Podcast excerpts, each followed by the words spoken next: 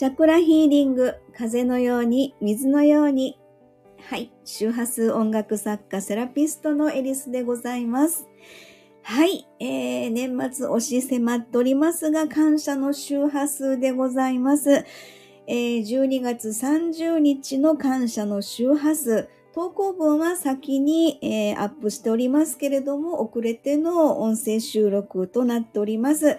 えー本日はですね、12月30日感謝の周波数、今日もありがとうということで、えーアートクリエイトの、えーっと、定例放送でございます。Believe the Rainbow 虹を信じてというのをですね、毎週土曜日21時からの、えー、だだしゃべり番組ということで、2時間えー喋っておりますが、こちらの最終2023年ラストの放送でございました。で、それについてですね、昨日感謝の周波数ということで、えー皆様ありがとうございますの投稿をね、させていただきました。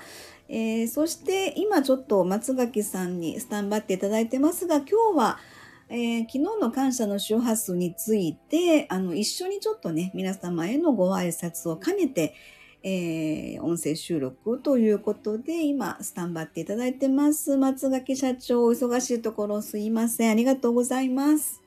いえいえいえ、こちらこそいろいろとありがとうございました。はい。すいません。滞りなく、昨日の放送で年内ラストランでございました。まあね、まあね、まあね、で今年は今、あのサロンをちょっと片付けて、とりあえず、あの正月らしい迎えようかなと思って、はい。と終わったとこです。はい。えーそれではちょっとまあ恒例なので先に投稿文の方を読んでみたいと思いますので、少しお聞きください。えーアートクリエイト定例放送 Believe the Rainbow 虹を信じて2023年ラストの放送でした。2019年スタートから来年で5年目を迎えます。皆様の温かい心に支えていただき、毎週土曜日2時間のダダしゃべりが心地よいルーティーンになっています。本当に感謝感謝の思いでいっぱいです。ありがとうございます。というのをですね、昨日 Facebook の方に上げておりまして、はい。それについて少し振り返りながら喋ってみたいと思いますけれども、うんえー昨日のあの放送の時もちょっと1年振り返りながらいろんな写真をちょっとご準備していただいてて、はい。えーアートクリエイトで、あのーまあツアーも含めてなんですけれども、本当結構いろんなところを行かせていただいてるなっていうのを写真見て思いました。そうね、まあ簡単に言うと九州2回ですよね。うん。で九州も同じところに行ったところは1箇所だけなんですよね。あとは全部違うとこですし、うん。えーあとはイベントというかね、あのご依頼の受けたやつが1箇所、それからこちらの主催が1箇所あイベント、名古屋の方、どちらも名古屋でしたけども、はい。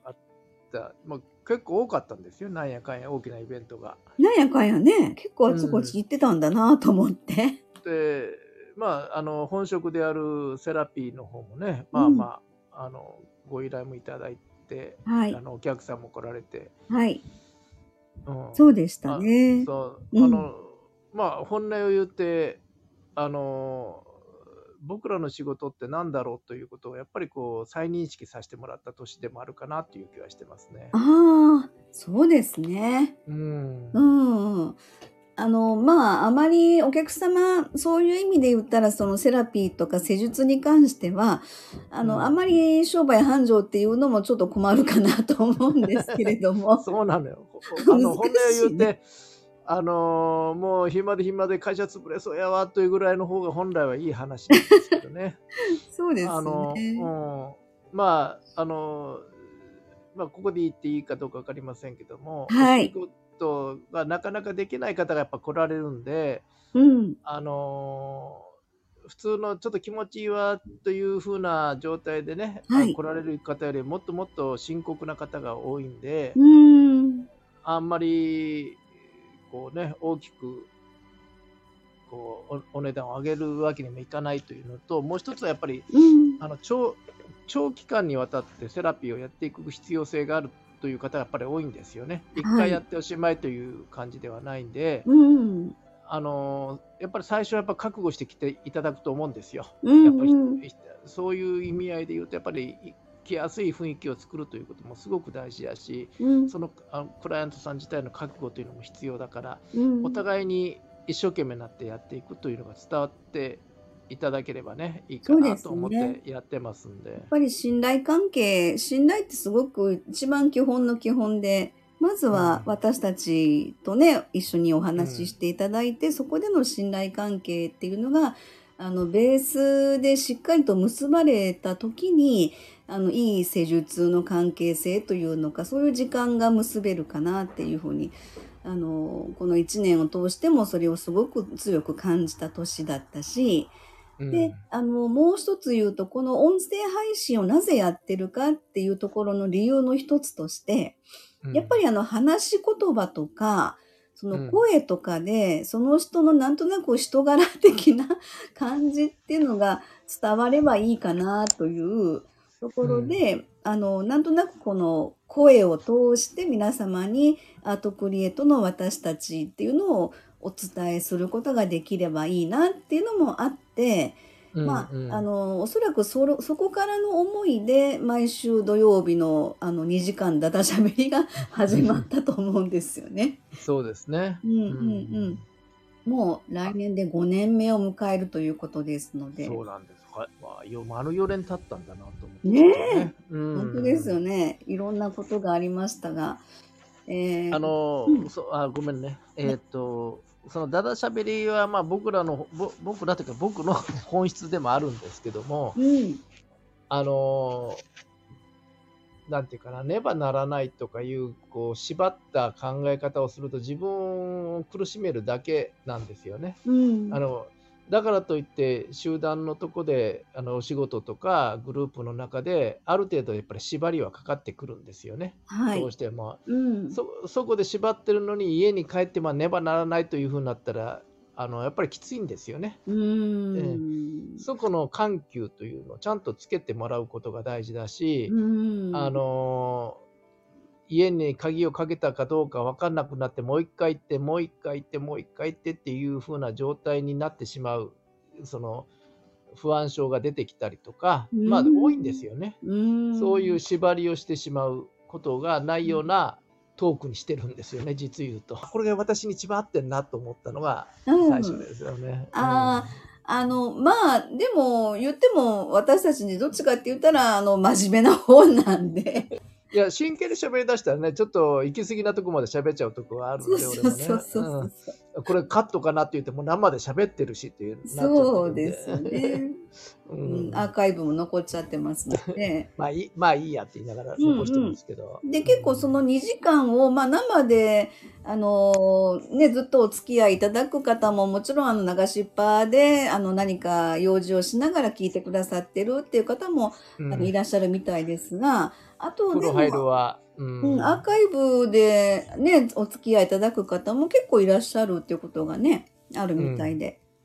そうなんですよね。あの、さあのまあレレピートというかあの聞かれてる方が2週間3週間経っても増えていったりしてますから、うん。ああ聞かれてるんだなと思ったりするんですよ前のやつをね、また聞いてるっていうのがね、う何について喋るかは決まってないんで正直言うて。蓋開けなきゃわかんない。そしてあのいもうこう話題が1分ごと変わってしまったりしてるんでそうですよね。チャチャが入った時点でもう話題変わってますからだからあの、リスナーさんのところに音声が届くのに、やっぱりこうタイムラグがあるから、はい結構、あの、コメントいただくのに、これは何のことについて喋ったんだっけっていうね。そこがいつもなんか話題がコロコロ変わっちゃうので、っそうそうそうていう時もありましたよね。いやしょっちゅうです そうですよね。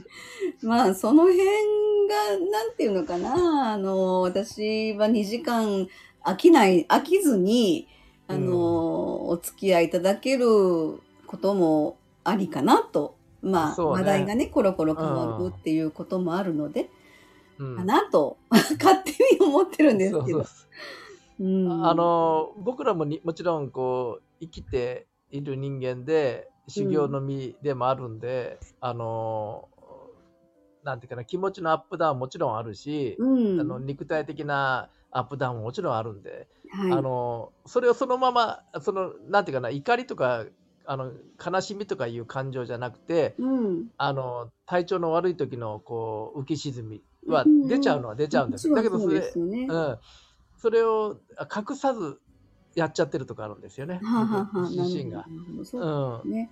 あの本来の放送だったらそれアウトなんですよね。あ、そりゃそうでしょうね、きっと。うん、ああのうん何やってんだ？東京のうんね、うん。公共というかね、まあ、その要はテレビとかそのネットの世界でもそうじゃないですか。うん。だけど僕そこを編集せずに生でそのまま出してるというのは人間のその生を出したいな。わ僕松垣浩二小田エリスというのをそのまま出していければなと思ってやってるんですよね。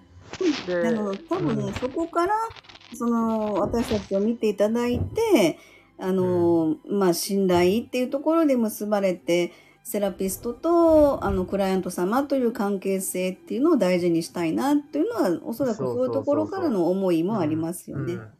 うんでまあ一応お話しするときにクライアントさんのお話とちゃあのもちろんその了解とあの全部喋りますよとか言うつもりはなくてその例題としてあげたいということは一応了了解してお話あのするんですけども、うん。あのクライアントさんに了解取るんですけどもあの皆さんが同じようなことで悩まれてるということに対して、うん。あのあなた一人だけじゃないんだよということだけ知ってほしいということなんですよね。はい。あそれがあの私がおかしいんだと思ってる人も結構おられるんですよね。うーん。えーこの1年ね、本当にあの、リスナーの皆様もそうですけれども、あの、松垣社長とのツーショットで、えーいつも2時間お届けさせていただくことができたの。まあ、健康が一番ですのでね、健康でこの1年過ごせたってことが一番ありがたいなとは思っております。そうですね。う。うんん、まあ本当感謝ですよそう。そういう意味でエリさんにも支えてもらってるし、皆さん、ましてやね、ライブ行った時皆さんのお手伝いしていただいたり、お客様の聞いていただいてことに感謝です。はい。ということで、えー12月30日の感謝の周波数ということでご案内いたしました。松垣社長、この1年、えー大変お世話になりました。ありがとうございました。いえいえ、また来年頑張ってください。はい。頑張らせていただきます。はい。感謝感謝です。終わります。ありがとうございました。はい、ありがとうございました。